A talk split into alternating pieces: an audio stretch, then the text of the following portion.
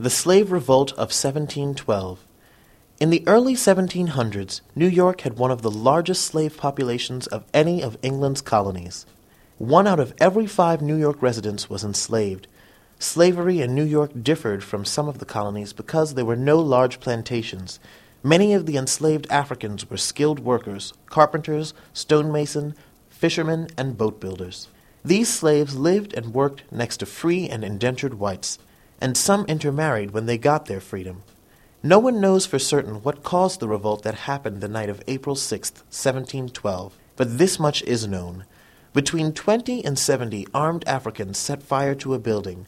When white settlers tried to put out the fire, they were attacked, resulting in the death of nine whites and injury to eight others.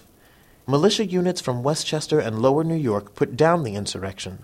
Seventy slaves and free blacks were jailed, and forty three were put on trial.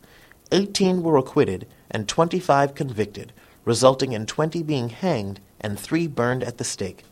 This uprising resulted in the passage of even tougher slave codes by the New York State Legislature, giving slave owners great leeway in meting out punishment to enslaved Africans.